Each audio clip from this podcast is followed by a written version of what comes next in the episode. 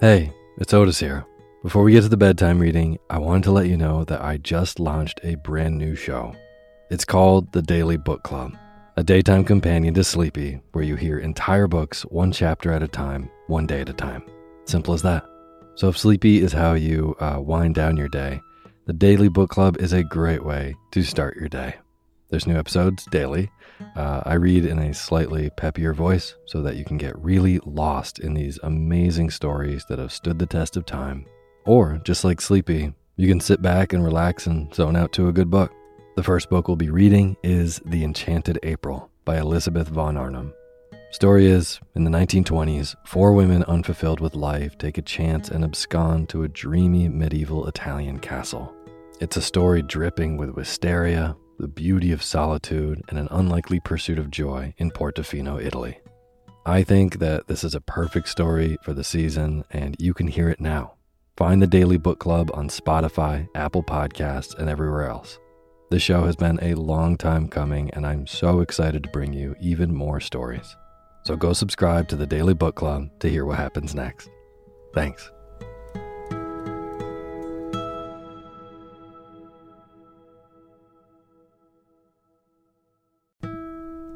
This episode of Sleepy is proudly sponsored by ButcherBox. If you've listened to Sleepy for a while, you know that I love good food, eating well, and treating my body right so that I can take on my days. Well, ButcherBox helps you do exactly that. They deliver super high quality, 100% grass fed beef, free range organic chicken, crate free pork, and wild caught seafood right to your door. It's humanely raised, no antibiotics or added hormones. They have a huge variety to choose from. They are excellent deals. They've got recipes and guides and tips included, and there's free shipping, always. Eating well is a huge factor in getting a good night's sleep, as is sometimes saving the trip to the grocery store and taking some stress out of your daily schedule. I have been loving these deliveries for those reasons. Been cooking up their uh, steak tips with eggs in the morning, with butter and scallions and soy sauce, and I also made a delicious brine chicken roast with lemon parsley gravy. So good. The prices for this kind of quality and convenience is really impressive. Uh, yeah, ButcherBox has made me very happy. So sign up at butcherbox.com slash sleepy and get our special deal. ButcherBox is offering our listeners a free for a year offer plus an additional $20 off. Choose salmon, chicken breast, or steak tips free in every order for a year. Sign up today at butcherbox.com slash sleepy and use code SLEEPY to choose your free for a year offer. Plus, get $20 off your first order. butcherbox.com slash sleepy. Eat well, sleep well.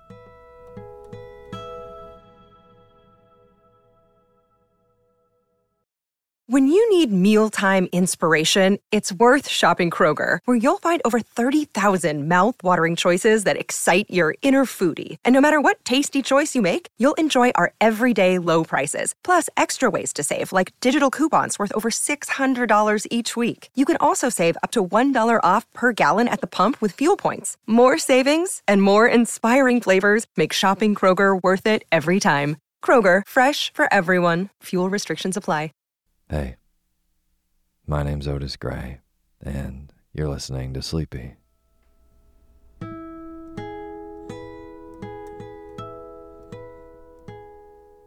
podcast where I read old books to help you get to sleep, and a proud member of the Airwave Podcast Network. I have got a wonderful, snoozy bedtime story for you tonight. But before we get to tonight's reading, I just want to thank all of our patrons on patreon.com. Ari Gomez, Poppy, Lindsay Farella, Chris Ehring, Megan Cupper, and Stuart Hagen. Thank you all so incredibly much for donating and being a part of making this show. And for those of you who don't know, all of the names that I just read are new supporters of the show on patreon.com, which is this really great site where you can go on and support creators of work that you like, whether they're illustrators or filmmakers or podcasters like me. So, if the show has helped you sleep, if it helps you kind of wake up more refreshed and have a better work day or just be maybe a little bit happier in the morning, consider going to patreon.com slash sleepy radio and donating even a dollar a month. It goes a really long way. Most donations are a dollar two dollars, and five dollars a month gets you access to the special Patreon poetry feed, where I read poetry readings and send them to you twice a month, every other Monday, just for donating. So, if you want to be part of making the show and have your names read in the opening credits of the next Sleepy podcast when you donate, then go to patreon.com slash sleepy radio. Thank you. And as always, the music that you're hearing is by my good friend James Lepkowski, and the cover art for Sleepy is by Gracie Kanan. Today, I'm going to do a rerun of one of my favorite books of all time, and there's a good reason for it. Um, by the time I'm recording this, right now it's Friday. Tomorrow, Saturday, September 14th, I have the extraordinary honor of being the minister to one of my best childhood friends' weddings. His name is Josh Bickford, and he's getting married to a incredible woman named Gabrielle Macklin, and we grew up together out in the woods here in Vermont. He's one of my oldest, oldest friends. We probably met when I was five or six, and we've been through a lot together. And for him, three months ago, to ask me to be the minister at his wedding was the most extraordinary honor that I think I've received in a long, long time. Hopefully, I don't put anyone to sleep. Which, by the way, I was not a minister. I thought it would be quite a lengthy process to do so, seeing as how I'm not really a godly man either. But one Google search, and 45 seconds later, I was a minister. So tomorrow, I will have the privilege of uniting one of my oldest, best friends with a fantastic woman after a long, long, hard year that they've all been through. So tomorrow is definitely going to be a day of celebration and joy, and I've been helping them set up in the last week. So that's why today I am going to do a repost of Winesburg, Ohio, which is this collection of short stories that really spoke to me when I first read it when I was young, because it's all these little vignettes of stories and characters in a small town in Ohio where everyone knows each other, where there's layers and layers and layers of history and stories that you would never know by just looking at someone. Some people you might just glance over or judge by their appearance or what they're doing, but you don't know the incredible backstory behind them that can sometimes go decades back, centuries back, to lead to one moment in time. And that's kind of what Winesburg, Ohio is about.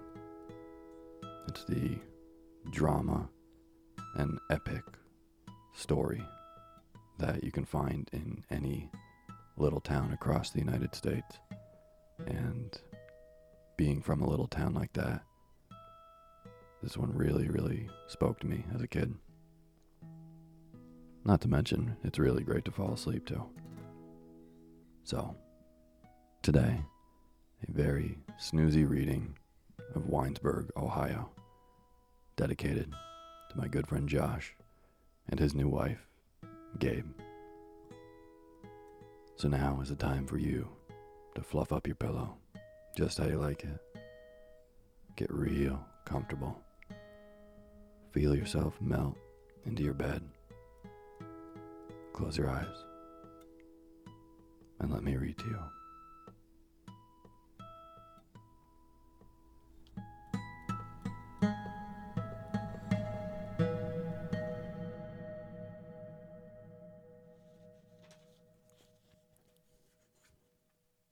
Winesburg, Ohio. Hands. Upon the half decayed veranda of a small frame house that stood near the edge of a ravine near the town of Winesburg, Ohio, a fat little old man walked nervously up and down. Across a long field that has been seeded for clover, but that had produced only a dense crop of yellow mustard weeds, he could see the public highway, along which went a wagon filled with berry pickers returning from the fields. The berry pickers, youths and maidens, laughed and shouted boisterously. A boy clad in a blue shirt leaped from the wagon and attempted to drag after him one of the maidens who screamed and protested shrilly. The feet of the boy in the road kicked up a cloud of dust that floated across the face of the departing sun. Over the long field came a thin, girlish voice. Oh, you wing Biddlebaum, comb your hair, it's falling into your eyes, commanded the voice to the man, who was bald and whose nervous little hands fiddled about the bare white forehead as though arranging a mass of tangled locks. Wing Biddlebaum, forever frightened and beset by a ghostly band of doubts, did not think of himself as, in any way, a part of the life of the town where he had lived for twenty years. Among all the people of Winesburg, but one had come close to him. With George Willard, son of Tom Willard, the proprietor of the new Willard house, he had formed something like a friendship. George Willard was the reporter on the Winesburg Eagle, and sometimes in the evening he walked out along the highway to Wing Biddlebaum's house. Now, as the old man walked up and down on the veranda, his eyes moving nervously about, he was hoping that George Willard would come and spend the evening with him. After the wagon containing the berry pickers had passed, he went across the field, through the tall mustard weeds, and climbing a rail fence peered anxiously along the road to the town. For a moment, he stood thus, rubbing his hands together and looking up and down the road, and then, fear overcoming him, ran back to walk again upon the porch on his own house.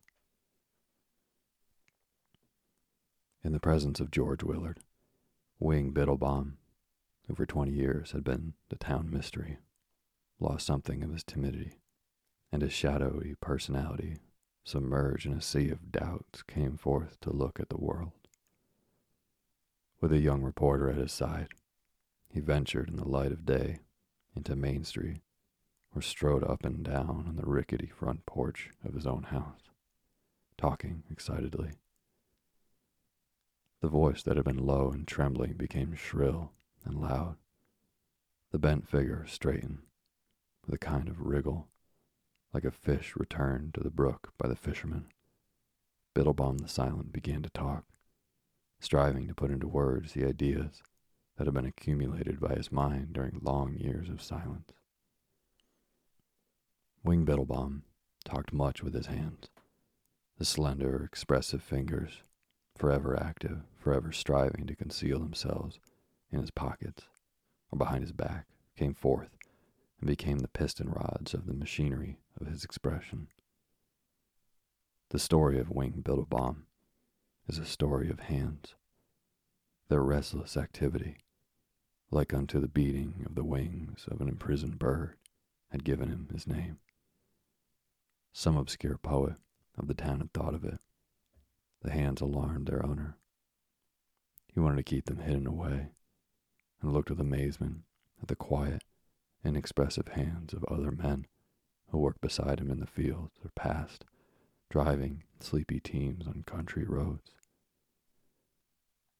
When he talked to George Willard, Wing Biddlebaum closed his fist and beat with them upon the table or on the walls of his home. The action made him more comfortable. If the desire to talk came to him, when the two were walking in the fields, he sought out a stump or the top board of a fence, and with his hands pounding busily, talked with renewed ease.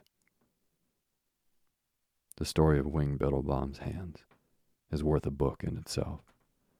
Sympathetically set forth, it would tap many strange, beautiful qualities in obscure men, It is a job for a poet. In Winesburg, the hands had attracted attention merely because of their activity. With them, Wing Biddlebaum had picked as high as a 140 quarts of strawberries in a day. They became his distinguishing feature, the source of his fame. Also, they made more grotesque an already grotesque and elusive individuality. Winesburg was proud of the hands of Wing Biddlebaum, in the same spirit in which it was proud of Banker White's new stone house and Wesley Moyer's bay stallion, Tony Tip, that had won the 215 trot at the fall races in Cleveland. As for George Willard, he had many times wanted to ask about the hands. At times, an almost overwhelming curiosity had taken hold of him. He felt that there must be a reason for their strange activity and their inclination to keep hidden away, and only a growing respect for Wing Biddlebaum kept him from blurting out the questions that were often in his mind. Once he had been on the point of asking. The two were walking in the fields on a summer afternoon and had stopped to sit upon a grassy bank. All afternoon, Wing Biddlebaum had talked as one inspired. By a fence, he had stopped, and beating like a giant woodpecker upon the top board, he had shouted at George Willard, condemning his tendency to be too much influenced by the people about him. You are destroying yourself, he cried. You have the inclination to be alone and to dream, and you are afraid of dreams. You want to be like others in town here. You hear them talk and you try to imitate them. On the grassy bank, Wing Biddlebaum had tried again to drive his point home. His voice became soft and reminiscent, and with a sigh of contentment, he launched into a rambling talk, speaking as one lost in a dream. Out of the dream, Wing Biddlebaum made a picture for George Willard. In the picture, men lived again in a kind of pastoral, golden age. Across a green, open country came clean limbed young men, some afoot, some mounted upon horses. In crowds, the young men came to gather about the feet of an old man who sat beneath a tree in a tiny garden and who talked to them. Wing Biddlebaum became wholly inspired. For once he forgot the hands. Slowly they stole forth and lay upon George Willard's shoulders. Something new and bold came into the voice that talked. You must try to forget all you have learned, said the old man. You must begin to dream. From this time on, you must shut your ears to the roaring of the voices. Pausing in his speech, Wing Biddlebaum looked long and earnestly at George Willard. His eyes glowed. Again he raised his hands to caress the boy, and then a look of horror swept over his face. With a convulsive movement of his body, Wing Biddlebaum sprung to his feet and thrust his hands deep into his trousers pockets. Tears came to his eyes. I must be getting along home. I can talk no more with you, he said nervously. Without looking back, the old man had hurried down the hillside and across a meadow, leaving George Willard perplexed and frightened upon a grassy slope. With a shiver of dread, the boy arose and went along the road toward town. I'll not ask him about his hands, he thought, touched by the memory of terror he had seen in the man's eyes. There's something wrong, but I don't want to know what it is. His hands have something to do with his fear of me and everyone. And George Willard was right. Let us look briefly into the story of the hands. Perhaps talking of them will arouse the poet, who will tell the hidden wonder story of the influence for which the hands were but fluttering pennants of promise. In his youth, Wing Biddlebaum had been a school teacher in a town in Pennsylvania.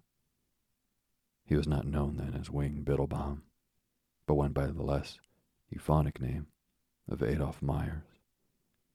As Adolph Myers, he was much loved by the boys of his school, Adolph Myers was meant by nature to be a teacher of youth.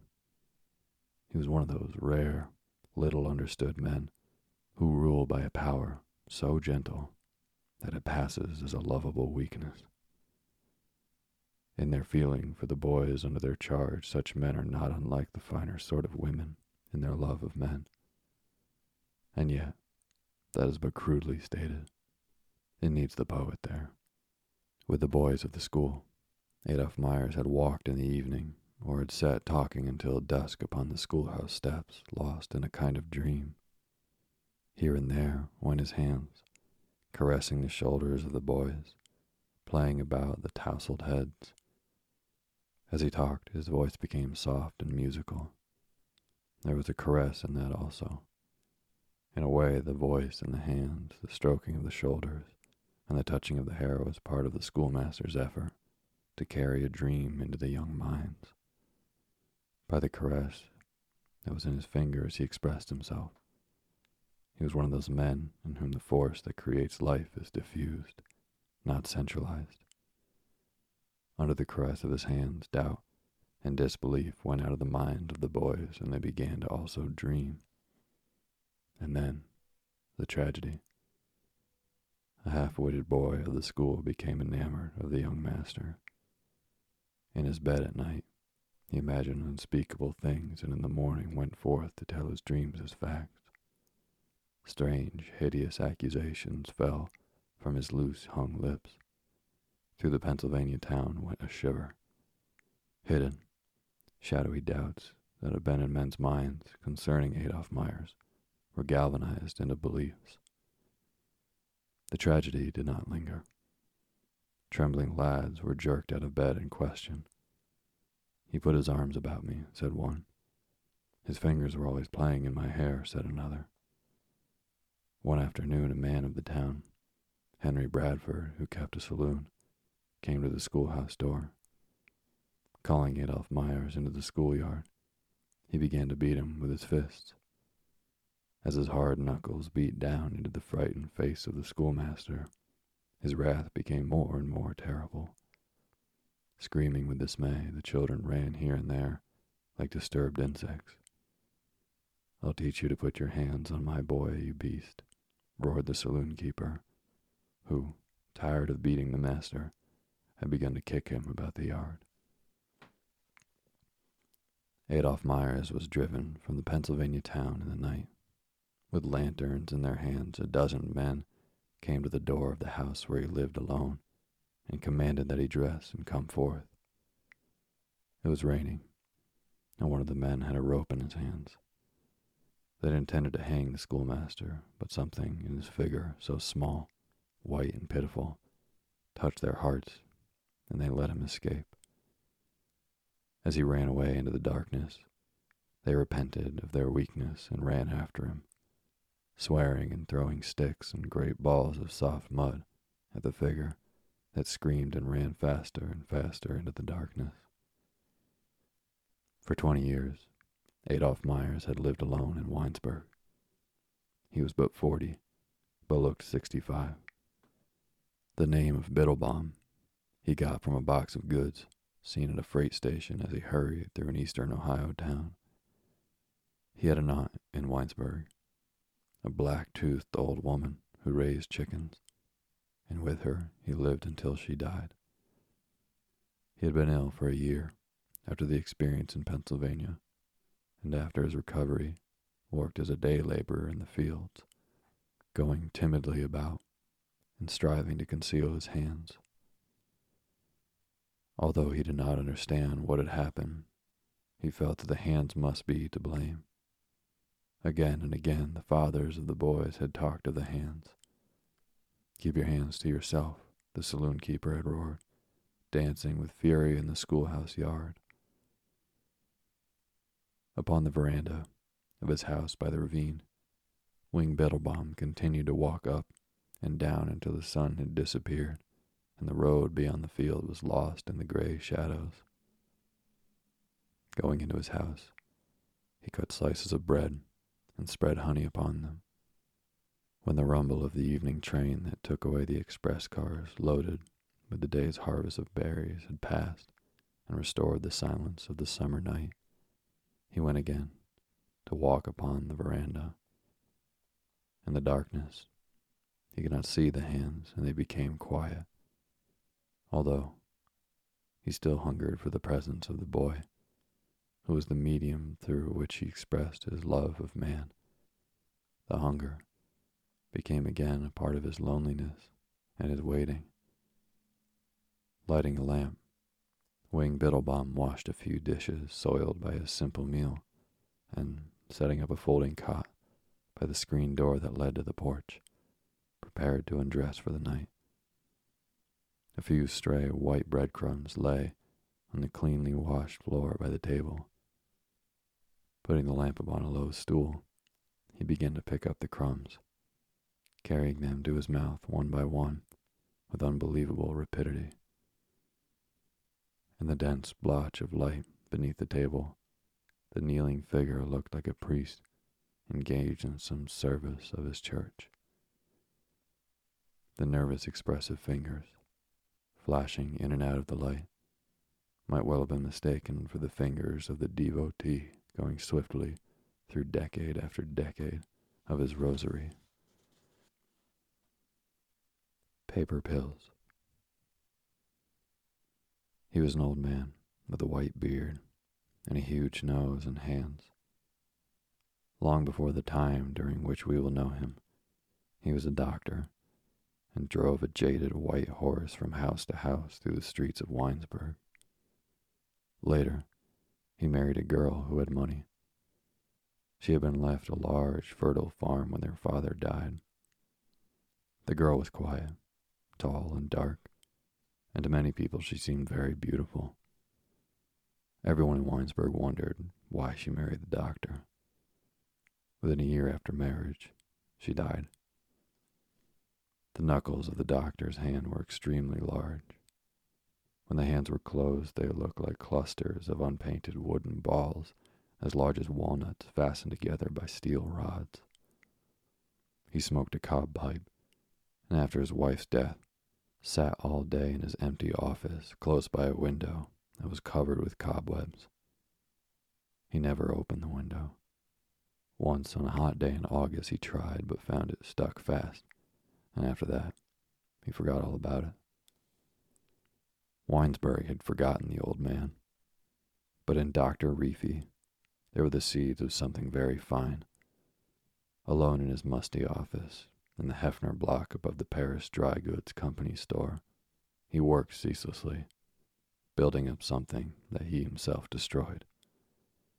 Little pyramids of truth he erected, and after erecting, knocked them down again, that he might have the truth to erect other pyramids. Dr. Reefy was a tall man who had worn one suit of clothes for ten years. It was frayed at the sleeves, and little holes had appeared at the knees and elbows. In the office, he wore also a linen duster with huge pockets into which he continually stuffed scraps of paper. After some weeks, the scraps of paper became little hard round balls, and when the pockets were filled, he dumped them out onto the floor. For ten years, he had but one friend, another old man named John Spaniard, who owned a tree nursery. Sometimes, in a playful mood, old Dr. Reefy took out from his pockets a handful of paper balls and threw them at the nurseryman. That is to confound you, you blithering old sentimentalist, he cried, shaking with laughter. The story of Dr. Reefy and his courtship of the tall, dark girl who became his wife and left her money to him is a very curious story. It is delicious, like the twisted little apples that grow in the orchards of Winesburg. In the fall, one walks in the orchards and the ground is hard with frost underfoot. The apples have been taken from the trees by the pickers. They have been put in barrels and shipped to cities where they will be eaten in apartments that are filled with books, magazines, furniture, and people. On the trees, there are only a few gnarled apples that the pickers have rejected. They look like the knuckles of Dr. Reefy's hands. One nibbles at them, and they are delicious. Into a little round place at the side of the apple has been gathered all of its sweetness. One runs from tree to tree over the frosted ground, picking the gnarled, twisted apples and filling his pockets with them. Only the few know the sweetest of the twisted apples. The girl and Dr. Reefy began their courtship on a summer afternoon. He was 45, and already he had begun the practice of filling his pockets with the scraps of paper that became hard balls and were thrown away. The habit had been formed as he sat in his buggy behind the jaded gray horse and went slowly along country roads. On the papers were his written thoughts, ends of thoughts, beginnings of thoughts. One by one, the mind of Dr. Reefy had made the thoughts. Out of many of them, he formed a truth that arose gigantic in his mind. The truth clouded the world. It became terrible and then faded away, and the little thoughts began again. The tall, dark girl came to see Dr. Reefy because she was in the family way and had become frightened. She was in that condition because of a series of circumstances also curious. The death of her father and mother, and the rich acres of land that come down to her, had a set train of suitors on her heels. For two years, she saw suitors almost every evening, except two. They were all alike. They talked to her of passion, and there was a strained, eager quality in their voices and in their eyes when they looked at her. The two, who were different, were much unlike each other. One of them, a slender young man with white hands, the son of a jeweler in Winesburg, talked continually of virginity. When he was with her, he was never off the subject. The other, a black haired boy with large ears, said nothing at all, but always managed to get her into the darkness, where he began to kiss her. For a time, the tall, dark girl thought she would marry the jeweler's son. For hours she sat in silence, listening as he talked to her, and then she began to be afraid of something. Beneath his talk of virginity, beneath his talk of virginity, she began to think there was a lust greater than in all the others. At times, it seemed to her that as he talked, he was holding her body in his hands. She imagined him turning it slowly about in the white hands and staring at it. At night, she dreamed that he had bitten into her body and that his jaws were dripping. She had the dream three times. Then she became the family way to the one who said nothing at all but who in the moment of his passion actually did bite her shoulder, so that for days the marks of his teeth showed. After the tall, dark girl came to know Dr. Reefy, it seemed to her that she never wanted to leave him again. She went into his office one morning, and without her saying anything, he seemed to know what had happened to her. In the office of the doctor, there was a woman the wife of the man who kept the bookstore in Winesburg. Like old fashioned country practitioners, Dr. Reefy pulled teeth, and the women who waited held a handkerchief to her teeth and groaned.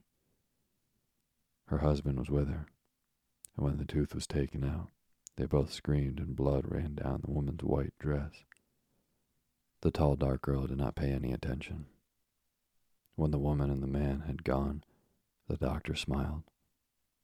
I will take you driving into the country with me, he said. For several weeks, the tall, dark girl and the doctor were together almost every day. The condition that had brought her to him passed in an illness, but she was like one who has discovered the sweetness of twisted apples. She cannot get her mind fixed again upon the round, perfect fruit that is eaten in the city apartments. In the fall, after the beginning of her acquaintanceship with him. She married Dr. Reefy, and in the following spring, she died.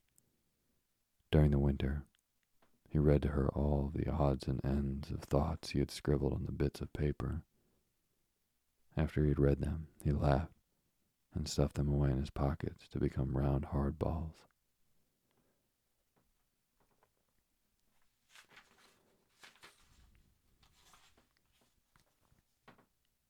Mother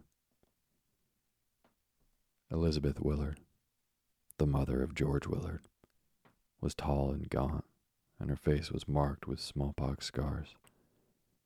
Although she was but forty five, some obscure disease had taken the fire out of her figure.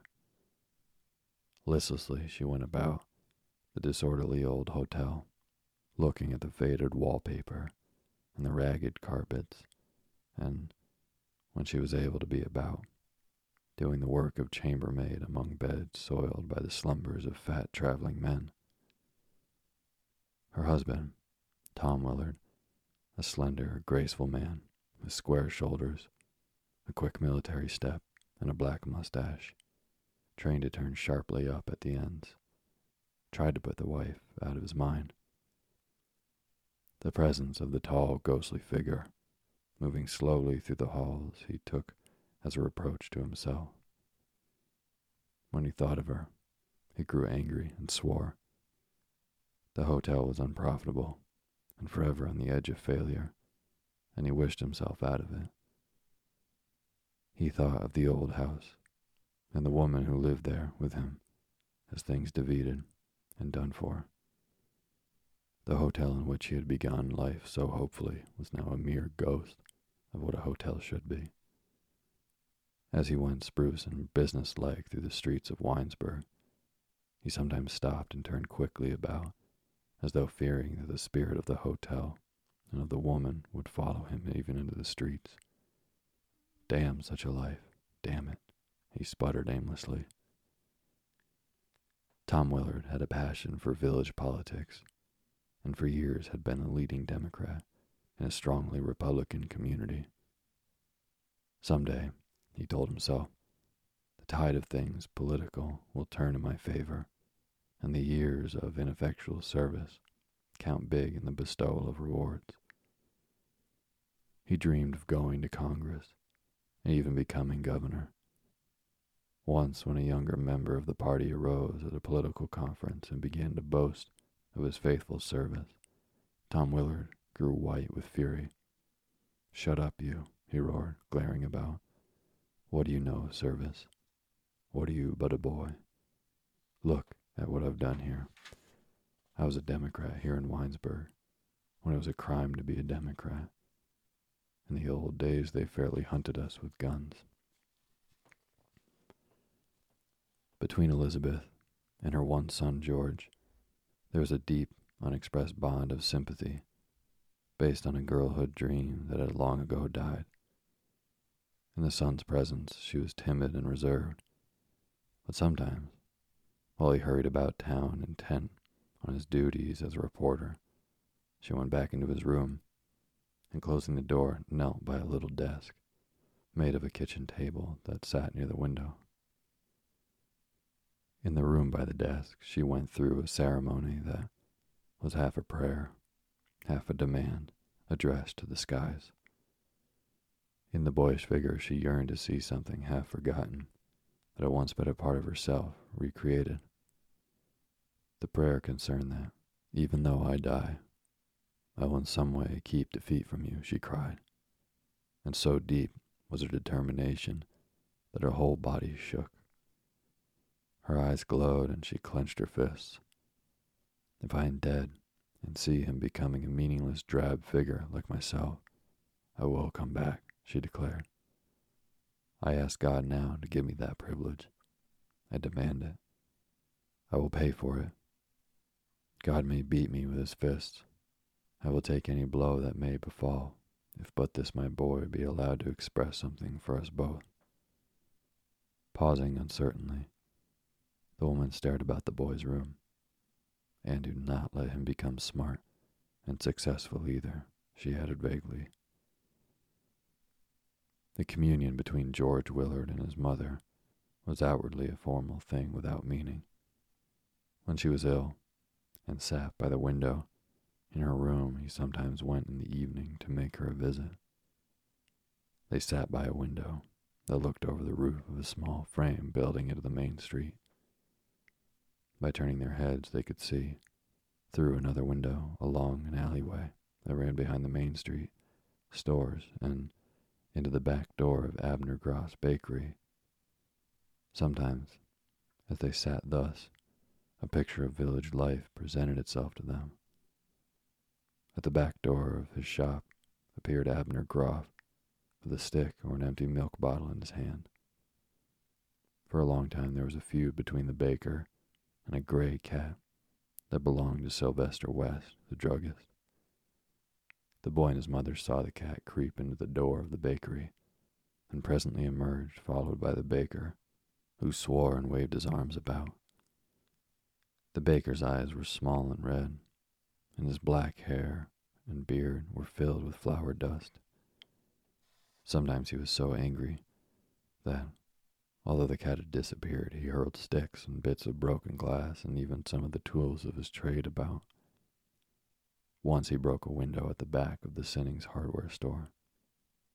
In the alley, the gray cat crouched behind the barrels, filled with torn paper and broken bottles, above which flew a black swarm of flies.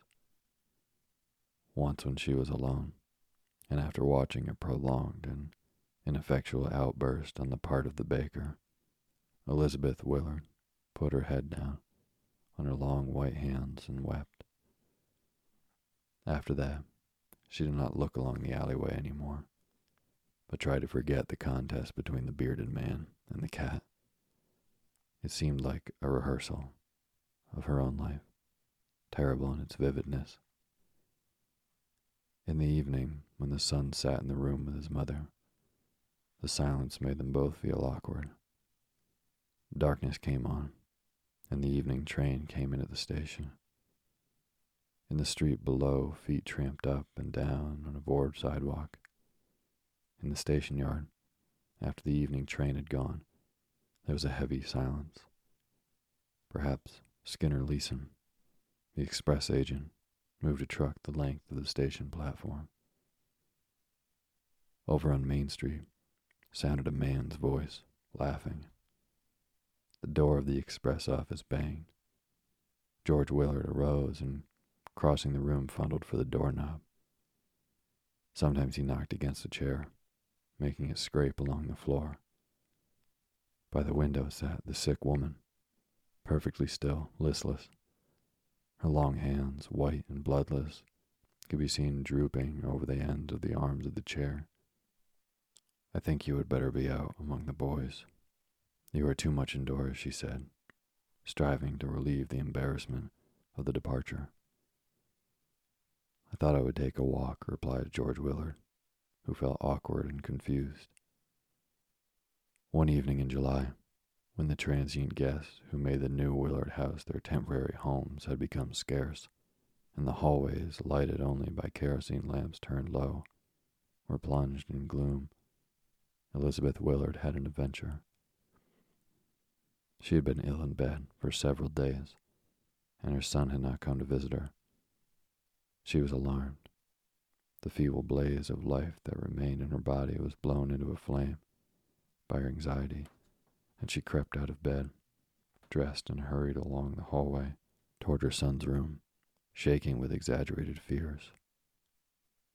As she went along, she steadied herself with her hand, slipped along the papered walls of the hall, and breathed with difficulty. The air whistled through her teeth. As she hurried forward, she thought of how foolish she was. He is concerned with boyish affairs, she told herself. Perhaps he has now begun to walk in the evening with the girls. Elizabeth Willard had a dread of being seen by guests in the hotel that had once belonged to her father, and the ownership of which still stood recorded in her name and in the county courthouse. The hotel was continually losing patronage because of its shabbiness, and she thought of herself as also shabby. Her own room was in an obscure corner, and when she felt able to work, she voluntarily worked among the beds, preferring the labor that would be done when the guests were abroad, seeking trade along the merchants of Winesburg. By the door of her son's room, the mother knelt upon the floor and listened for some sound within. When she heard the boys moving about and talking in low tones, a smile came to her lips. George Willard had a habit of talking to himself, and to hear him doing so had always given his mother a peculiar pleasure. The habit in him, she felt, strengthened the secret bond that existed between them. A thousand times she had whispered to herself of the matter. He is groping about, trying to find himself, she thought. He is not a dull clod, all words and smartness. Within him there is a secret, something that is striving to grow. It is the thing I let be killed in myself. In the darkness in the hallway, by the door, the sick woman arose and started again toward her own room. She was afraid that the door would open and the boy come upon her. When she had reached a safe distance and was about to turn a corner into a second hallway, she stopped and, bracing herself with her hands, waited, thinking to shake off a trembling fit of weakness that had come upon her. The presence of the boy in the room had made her happy. In her bed, during the long hours alone, the little fears that had visited her had become giants. Now, they were all gone. When I get back to my room, I shall sleep, she murmured gratefully. But Elizabeth Willard was not to return to her bed and sleep.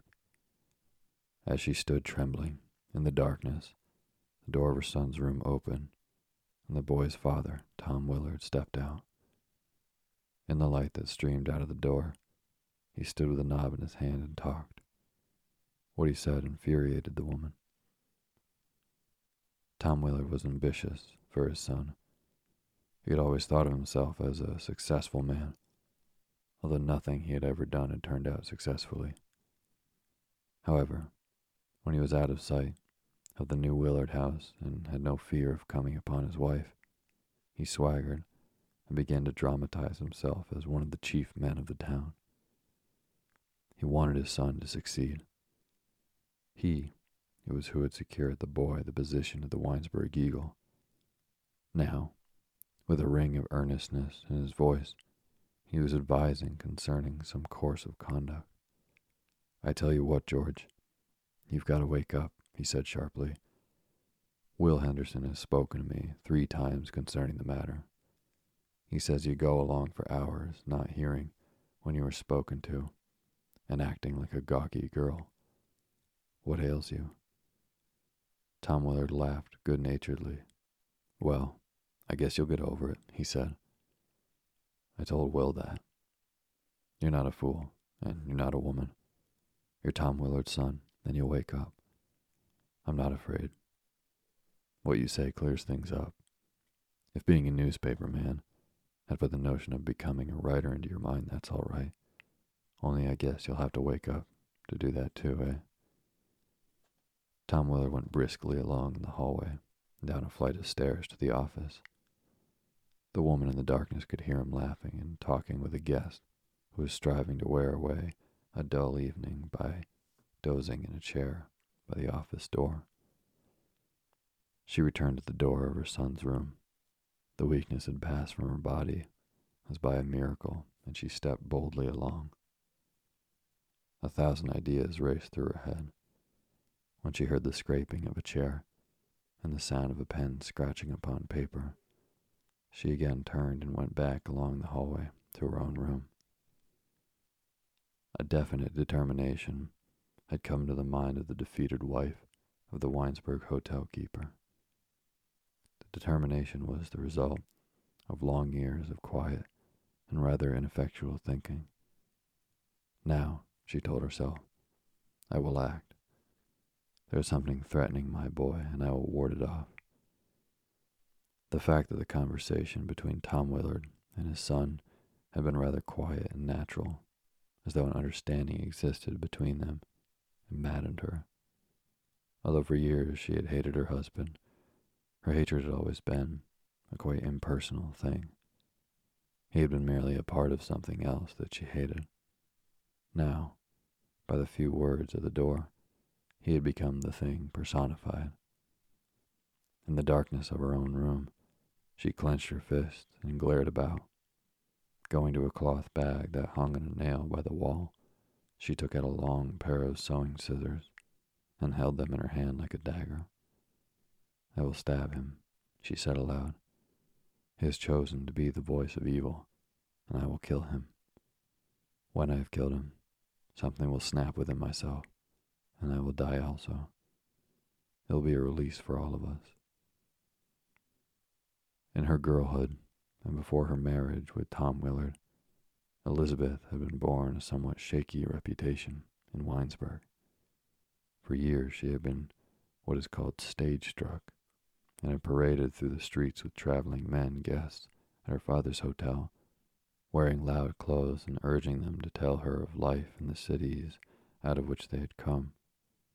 Once she startled the town by putting on men's clothes and riding a bicycle down Main Street. In her own mind, the tall, dark girl had been in those days much confused. A great restlessness was in her, and it expressed itself in two ways.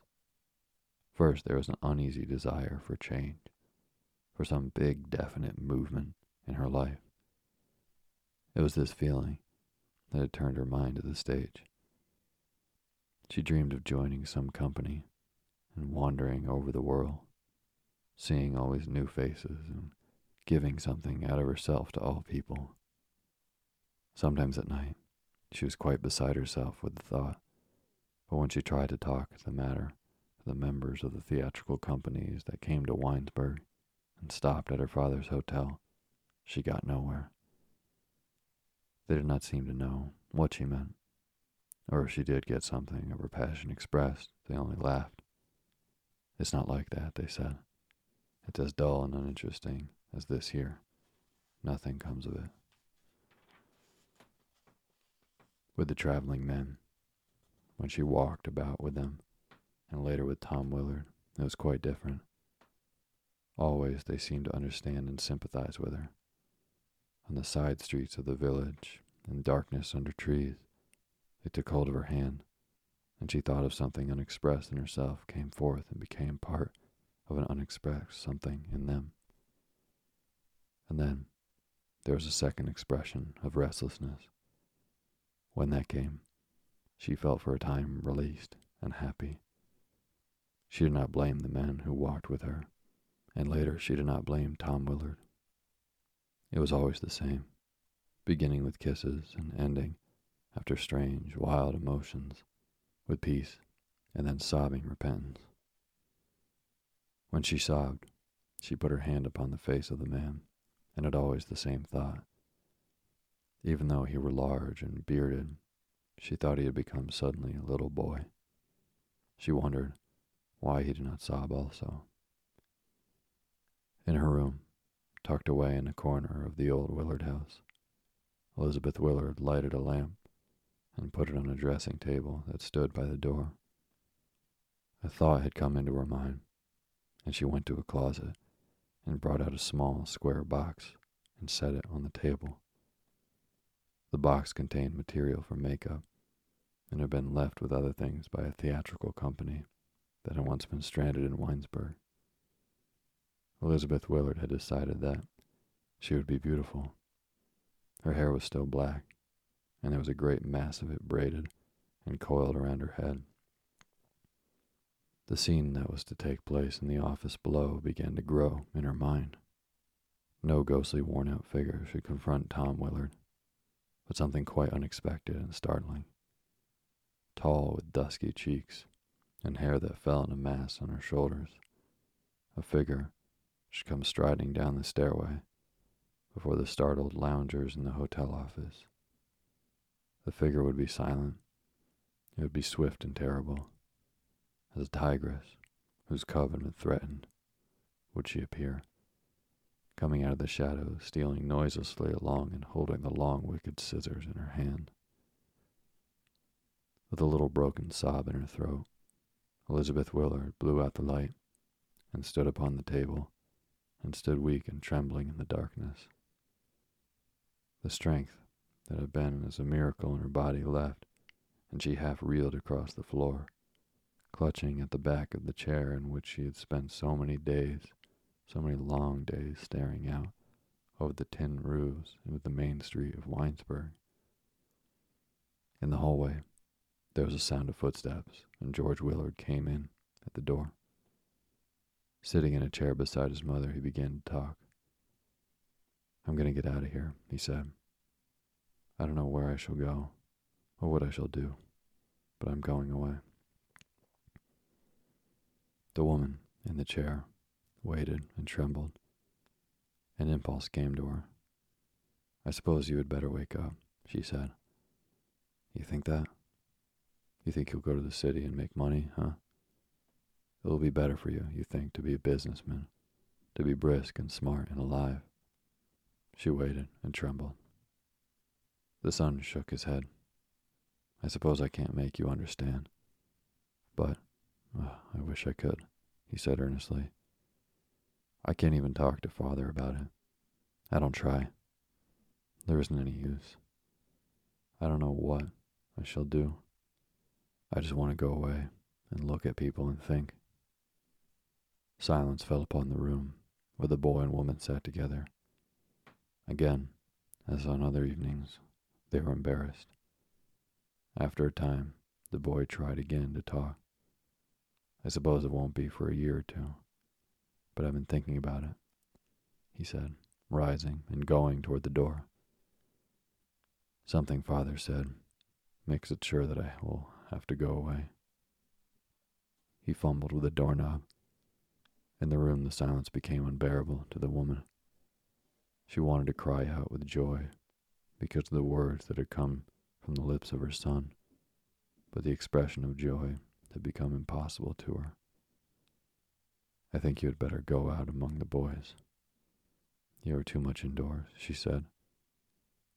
I thought I would go for a little walk, replied the son, stepping awkwardly out of the room and closing the door.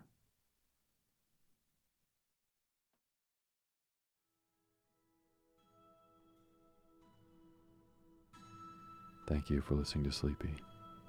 Good night.